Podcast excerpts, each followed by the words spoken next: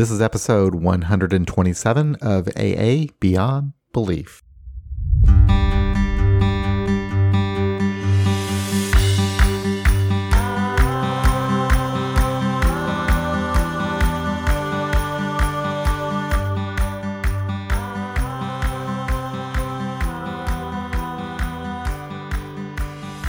Today's episode features a talk by Ben B when he was visiting Kansas City sometime late last summer. He'd came down from Omaha for our secular speaker meeting, which unfortunately stopped meeting. I hope we can start it up again someday. Maybe as our secular AA community grows, it'll happen. We'll be able to sustain a speaker meeting again. But for now, it's it's defunct. At any rate, um, in this talk that Ben gave, it, it goes really well with an article that we're posting by LifeJ today. LifeJ's article, AA and What Really Works, is very similar to what Ben is talking about here. Like Ben, LifeJ concludes that what's really working in AA is the connection made between one alcoholic sharing their story with another.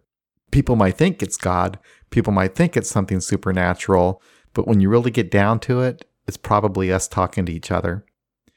Anyway, before we begin Ben's talk, let me um, say some thank yous. Uh, thank you to Glenna R. from Sharon, Ontario, and PJ from Sydney, Australia for their generous donations of $100 each. Thanks also for the many small recurring donations we receive, either from PayPal or Patreon. I can't tell you how much it means to all of us at AA Beyond Belief that you think enough of our site and podcast to help with the cost of creating and posting this content. Thank you also to Megan F. and jo- Judy A. for your recent emails. It's always nice to hear from someone out there who listens to the podcast.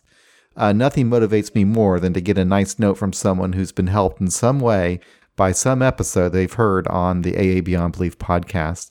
Also, thank you to Steve K. from Manchester, United Kingdom. I appreciate your patience with me as I've been getting your book ready um, as a PDF file. Uh, Steve was kind enough to allow us to post chapters of his book, The 12 Step Philosophy of Alcoholics Anonymous Interpretation by Steve K, on our site, and to post the entire book in PDF format. It'll be completely free for you to read. Uh, we're posting a review of the book today. It's actually something that I wrote some time ago that Steve used um, as the foreword to his book. And that was quite an honor. I've never before written a foreword to a book. So, uh, having written that for his book, um, I couldn't think of a book I would rather write a foreword to. That's a wonderful, wonderful um, honor to have been able to do that. I need to have him back on the podcast sometime. It's been a while since I've chatted with him. Um, it'd be nice to have him back on again and see what he's up to. Speaking of podcast episodes, we've got plenty uh, of episodes recorded and ready for editing and posting. Uh, some of these we've recorded some time ago. Uh, Dave uh, from Toronto, Douglas from Kansas City, Barbara from Delaware, uh, Ben and I, of course, talking about another movie, and Angela B., who's done such a great job um, going through the steps with me. Uh, we'll also be recording a podcast with one of the founders of the first known secular Al Anon meeting that just started meeting in Boise, Idaho. Uh, soon enough, there'll be another secular Al Anon meeting in Lawrence, Kansas, and I'd like to have those those people on our podcast once they get their meeting going. I think that'd be a lot of fun. So I'm staying pretty busy with uh, podcasting, that's for sure, and and I do enjoy it. Uh, so I'll keep at it. Now back to Ben B, who came all the way from Omaha to attend our little meeting in Kansas City. He's been a great friend. We've recorded a number of podcasts together, and I hope we do some more. In this short talk, Ben says a lot. He goes through his story briefly and then talks about some of the positive and negative experiences he's had in AA. Uh, his background as a therapist is, always gives him some interesting insight into the program. His talk was well received, and we actually recorded the discussion of his talk, but the sound quality wasn't good enough to post with this podcast. So here you go Ben B at the Kansas City Secular AA speaker meeting. My plan here is to talk a little bit about, about how things were before I started drinking and then talk about my drinking history and my experience in AA. And I hope I don't go on too long about any of those things, and I'll cut myself off if I have to. But for me, it's it's been important to look at the the hows and the whys. I know that's not the case for everybody, but um, it's helped me greatly.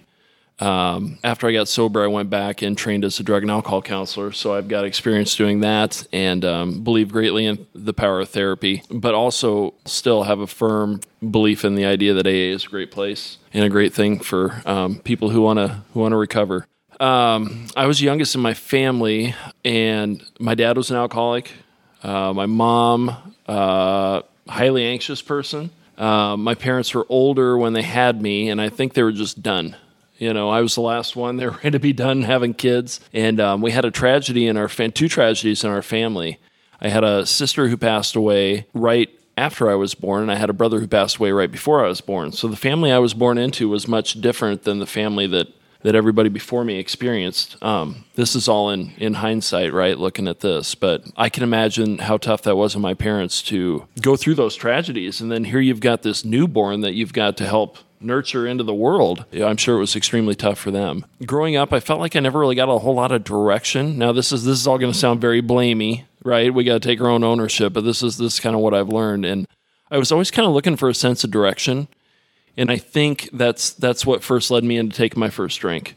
I, I wanted validation from people, my peers, and um, you know, I do think there's definitely a genetic component to this. And when, when I took that first drink, I mean, I think I had three or four drinks that night and I threw up like like crazy off three or four drinks. And John and I have talked about this before, and I don't I don't remember thinking once like, oh my gosh, I'm never doing that again. I thought like I need to learn how to do this better because I really liked how I felt drunk um, through high school it wasn't it wasn't an, an, issue but i always desperately looked forward to the next time i was going to be able to legitimately drink. So yeah and then in college it, it, definitely got worse and i started having blackouts. And as we know those are one of the early signs. And um, you know all the stuff that happens where I would wake up in my car in a parking lot of an apartment complex and not know why I was there. And then, you know, kind of put all the pieces together later and be like, oh, yeah, I was really drunk and I just decided I needed to pull over and go to sleep. Um, waking up on people's couches, you know, um, I, and figuring out that I fell asleep for about the last, passed out for the last two hours of the party. You know, as the person on the couch, that uh, if that would have been the thing, I would have had marker drawn all over me at that time. So, kind of those early signs, but you know, when you're hanging out with people who do the exact same things that you do, I think I was normalizing my behavior by hanging out with people who did the same things I did. Yep, absolutely. Yeah, so in all that time, I was just searching for the sense of purpose and direction. I was I was kind of like a rudderless ship. I was just always, um, you know, just didn't have direction, and uh, that never changed for me until I quit drinking. Um, like I said, my dad was an alcoholic too.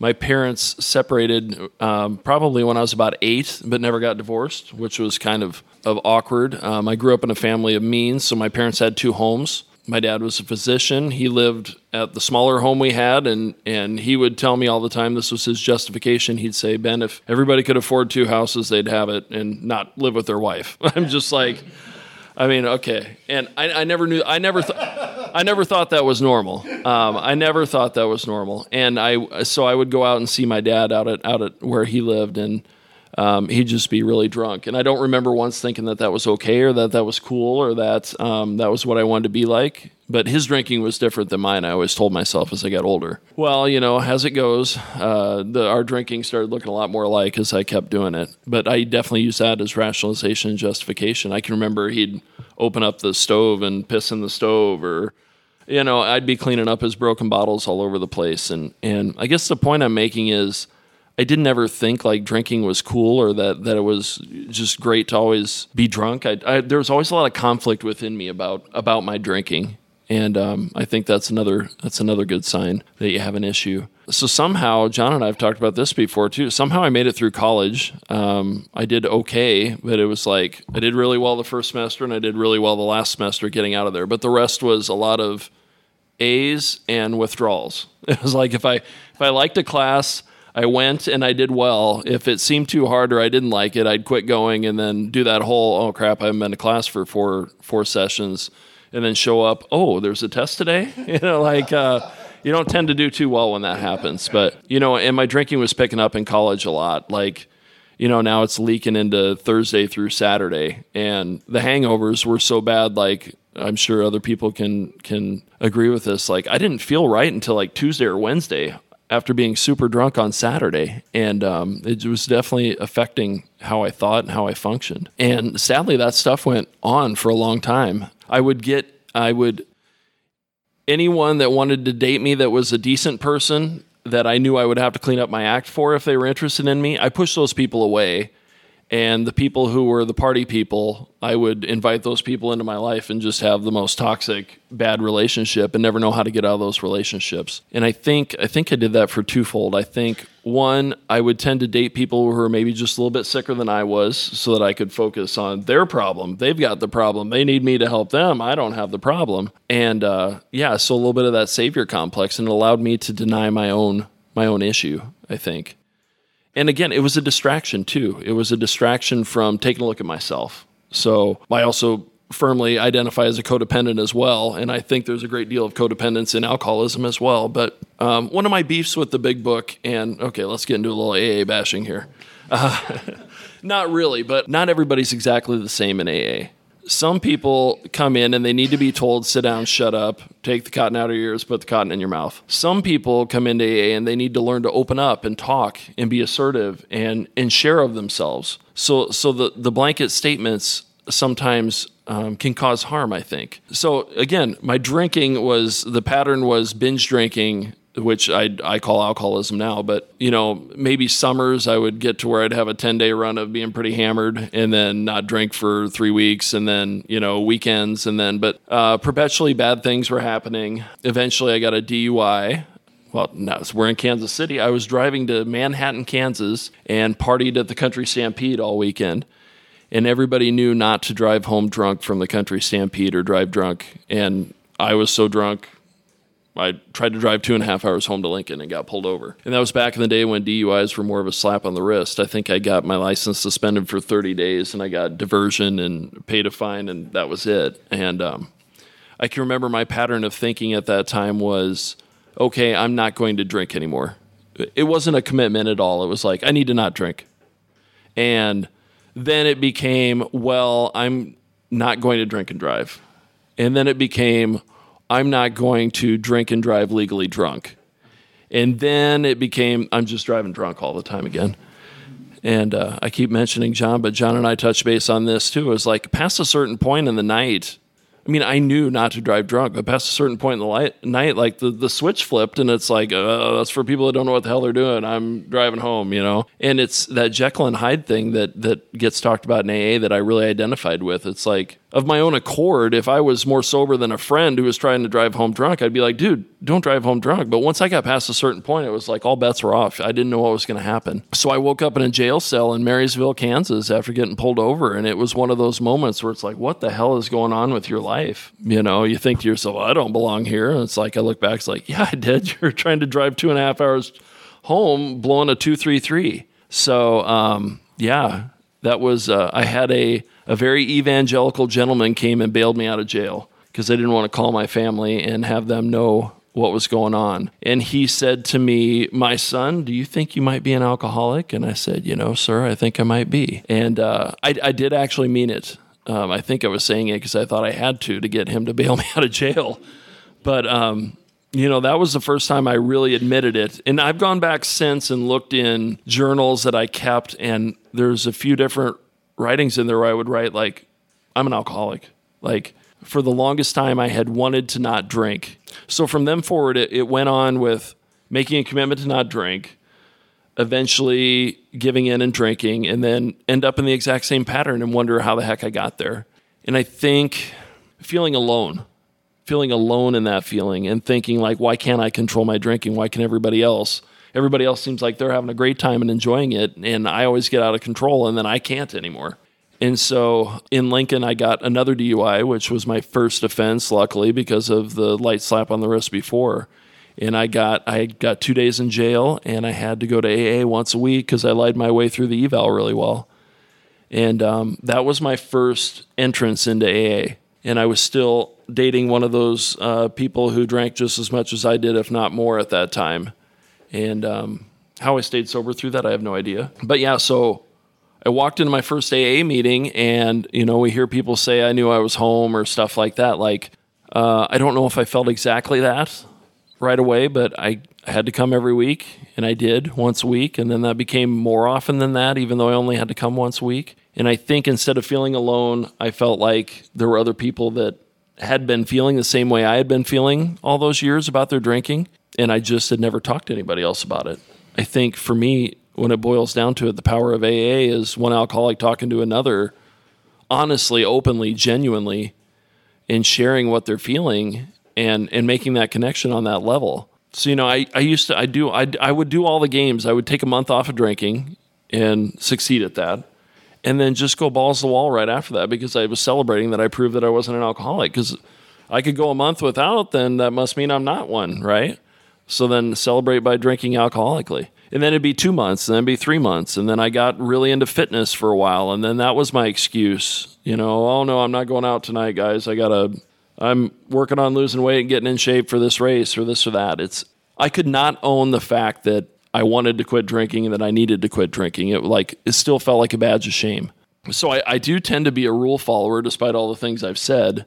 And so being on probation from that DUI in Lincoln was probably the best thing for me because I had a built in excuse to not drink. I mean, I know lots of people get away with drinking on probation, but I needed an excuse to not drink. I wasn't assertive. I didn't own how I felt about my drinking at that time. I couldn't just tell my friends, "Hey guys, I'm quitting." I'm, you know. And I think subconsciously I knew what that meant for anybody who's who can think back to when you first quit. I mean, you are giving up a lot of your life, or so it seems at that time. I, I look back at it now, my life revolved around drinking. Um, whether I was drinking all the time or not, it revolved around it. If it was Wednesday and I wasn't going to drink till the weekend, I was thinking strongly about what I was going to do that weekend. And if nobody was going out and doing anything fun on Friday night, I would go back to my hometown and go to all my drunk friends there because I knew there was something going on there. So it occupied a lot of my mind. Um, I like to golf. I I always drank when I golfed. So it's like, do I even like to golf? Uh, Husker football, you know, it's huge up in Nebraska. And it's like, do I even like going to football games? Do I even like watching football games? Not, not to mention, I didn't even know what the hell happened after the first half. Usually, um, I'd have to DVR the games and watch them to know what really went on. It felt like such an identity crisis. And then you start, I started playing those those games in my head, and they're legitimate thoughts about like, are my friends really my friends? Will people like me if I don't drink? Will anyone want to date me if I don't drink? Besides my wife and my high school girlfriend, the first time I had sex with anyone in any relationship, I was drunk every time. Does someone want to sleep with somebody who's sober? Uh, can I sleep with somebody sober? Am I going to be too nervous? I mean, it's insane looking back at how it just infects all of your life and all, all of my way of thinking. So, again, let's give kudos to AA.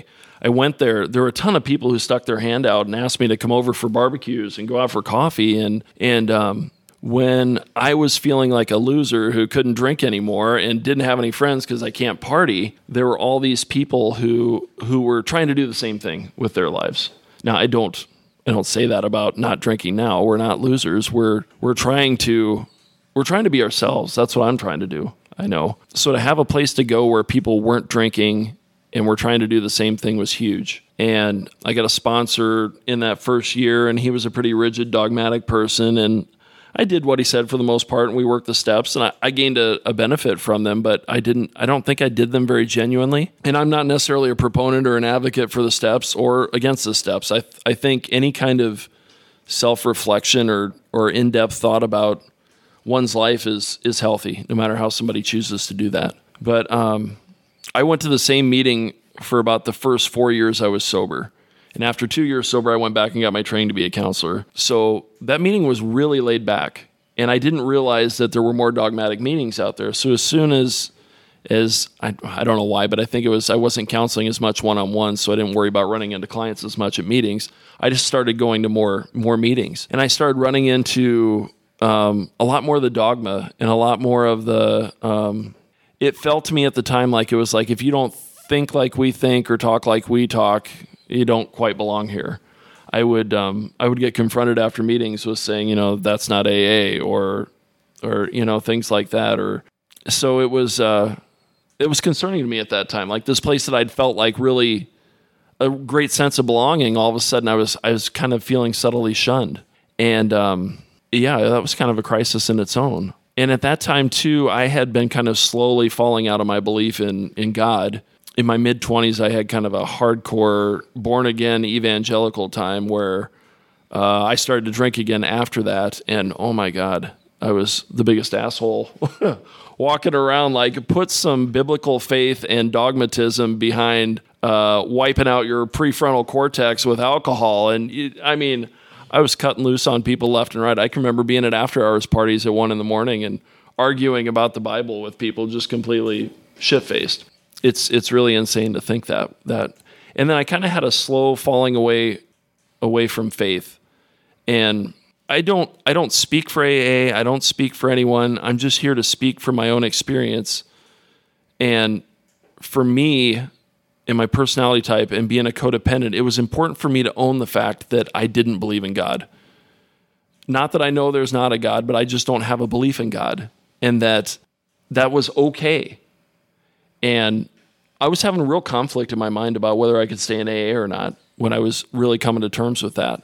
And I think I subscribed to the fix at that time online and I read about the We Agnostics conference out in California. And I, I was talking to somebody before the meeting about this. My nephew and I decided to go out there and I thought, you know, it might be like 25 people. And but what the heck, we're going to California. And I felt the way out there that I felt that first year in AA, like I felt like I'd found my people. Like there were 300 people out there and people were talking about things that I had had in the back of my mind and my concerns about different things with AA since about year 2 and it was it was that feeling of connection with other people who had I'm not crazy. Like having that thought is okay you know like um yeah like why do we say the Lord's prayer? Why we're not a religion but we say a Christian prayer. I I mean you know things like that concerns like that that and I think if it wasn't for that conference at that time, I don't know if I would have went back out and drank, but it it gave me one less excuse to do so. Because it could be really easy for me to say, well, if I don't believe this, then I must not be this. Well, then party on, you know. And I think that's why I can be kind of outspoken about it now because I think belief is great if that's what works for you. But if if it doesn't work for you, I'll use some AA lingo. Uh, I mean keep trying to do the same thing over and over, expecting different results, it don't work out so well. So that's that's when I will speak up. You don't have to believe. Make a concerted effort to if you want, but if, if where you get to is non-belief, it's okay. You don't have to drink. The conference was huge for me with that and getting acquainted with John and other people who who had the same concerns. In that AA on its own is the preamble. You know, this is people getting together talking about their experience, strength, and hope to help solve their common problem. Period. To me, you know, you like the big book, great. Parts of it are great. Parts of it, not such a fan of. I mean, they even tell us at the end of the book, we know but a little, more will be revealed, you know. But I think the things I've learned in AA that have helped me the most, besides working the steps and besides making connections with other people, are uh, recognizing my feelings, identifying them, and realizing that they're okay. It's not wrong to feel fearful that if I don't acknowledge that I'm fearful, that's where the problem is. And then talk to somebody else about it helps a great deal. I use that in my life outside of here all the time. And I've found that that doing that nurtures that in other people too. When you're willing to be vulnerable and honest and uh, uh share uh, share intimately with someone else, that causes that same thing in other people, and it's kind of contagious too. I think. I'm kind of a new parent. My wife and I are late to the game, but we have a three year old and a one year old. So it's really easy to watch Facebook and see everybody has all their pictures of their kids and everything's perfect and everything's wonderful and you're so happy to have children. But then it's another thing to be at a story time and talking to parents doing the nitty gritty and being like, man, this is fucking hard. They're like, yeah, eh, no kidding. I'm not sleeping. I'm not doing this. I'm not doing that. So again, there's that thing, being honest with somebody else about what's going on, cutting through the bullshit, and all of a sudden I don't feel like I'm the parent who doesn't know what the hell I'm doing. I don't feel like I'm the per- only person who thinks, what the fuck did I have children for every once in a while? But what I've also realized is that just because I have a thought doesn't make it a fact. And the thought itself is not wrong.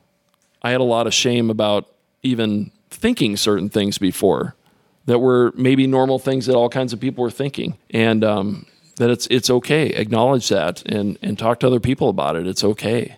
And I do have AA to think that thank for that, and, and people in AA that that taught me that as well. But some of the things I hear, and uh, I'll get into it a little bit again, but some of what I hear in AA to me is to shut down feelings, and I think that can be really good in the early going when you're just trying to stay away from that first drink. But sometimes you bury that stuff long enough, and it festers, and it's going to be asked to be dealt with sometime.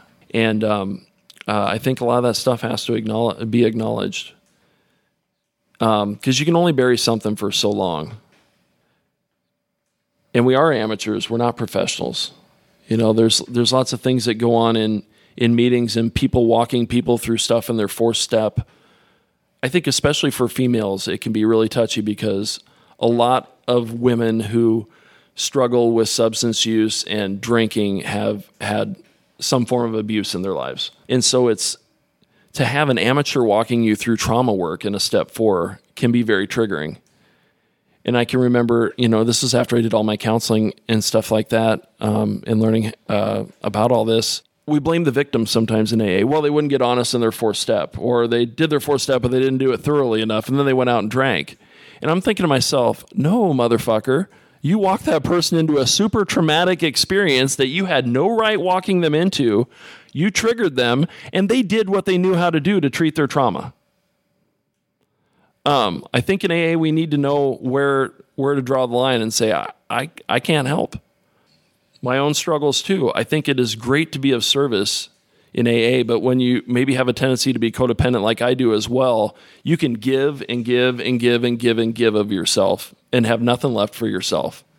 And when I did that, I was praised for that in my old home group because I'd do anything for anyone, do it, you know, which is great. There's nothing wrong with being of service to other people. And there are times where it can help, but my motivation was not always the best. I was avoiding looking at what I had to look at within myself. And so you can get rewarded for things and be a good AA member when really you're kind of perpetuating your own uh, stagnancy, I think.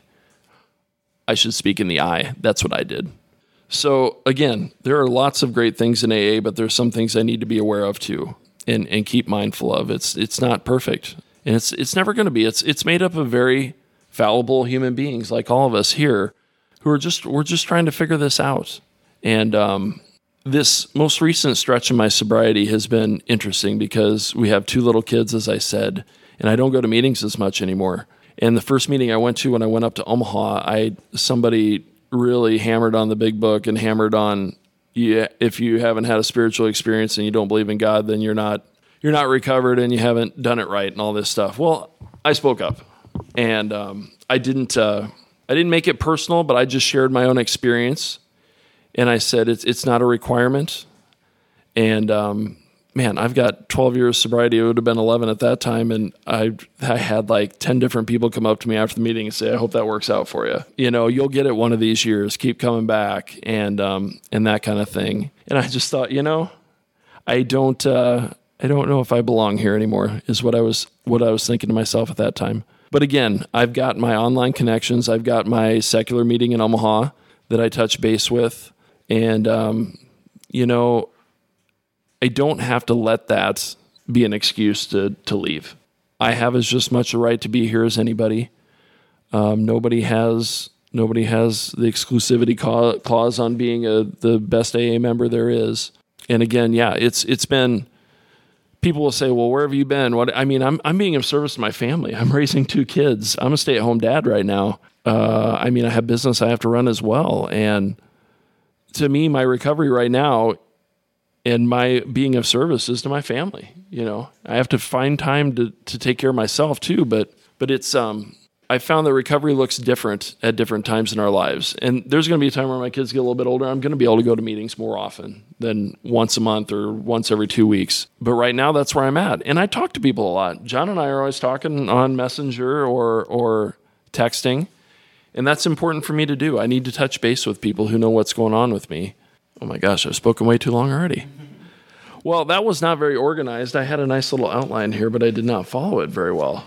But um, you know, just to summarize, I just I just hope that everybody stays engaged and finds what works for them. You know, because what works for me might not work for you, might not work for you, might not work for you. But I do think we have to be honest and we have to give it a shot and through that experience and just keeping at it, I I've found that we do find what works for us, and um, just keep talking to each other and keep connecting is what has been important to me. Anyhow, I want to thank you guys again for having me up here. Um, it's it's very important for me to be able to to share this and um, be of service in this way and connect with other people who are trying to do the deal. And so I appreciate it. Thank you guys very much.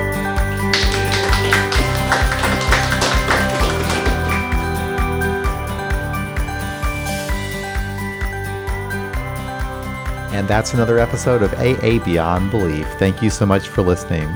Hey, if you'd like to help out our site and podcast, there's a couple of things you can do. First of all, go over to iTunes and leave us a review, hopefully a favorable one. You can also help out financially with either a recurring or one-time contribution. You can do this by setting up small recurring donations at our Patreon page, which you can find at patreon.com slash aabeyondbelief, or through PayPal at paypal.me slash aabeyondbelief. And you can always visit our site, aabeyondbelief.org, and click on the donate button. Thanks again for listening. We'll be back again real soon with another episode of AA Beyond Belief, the podcast.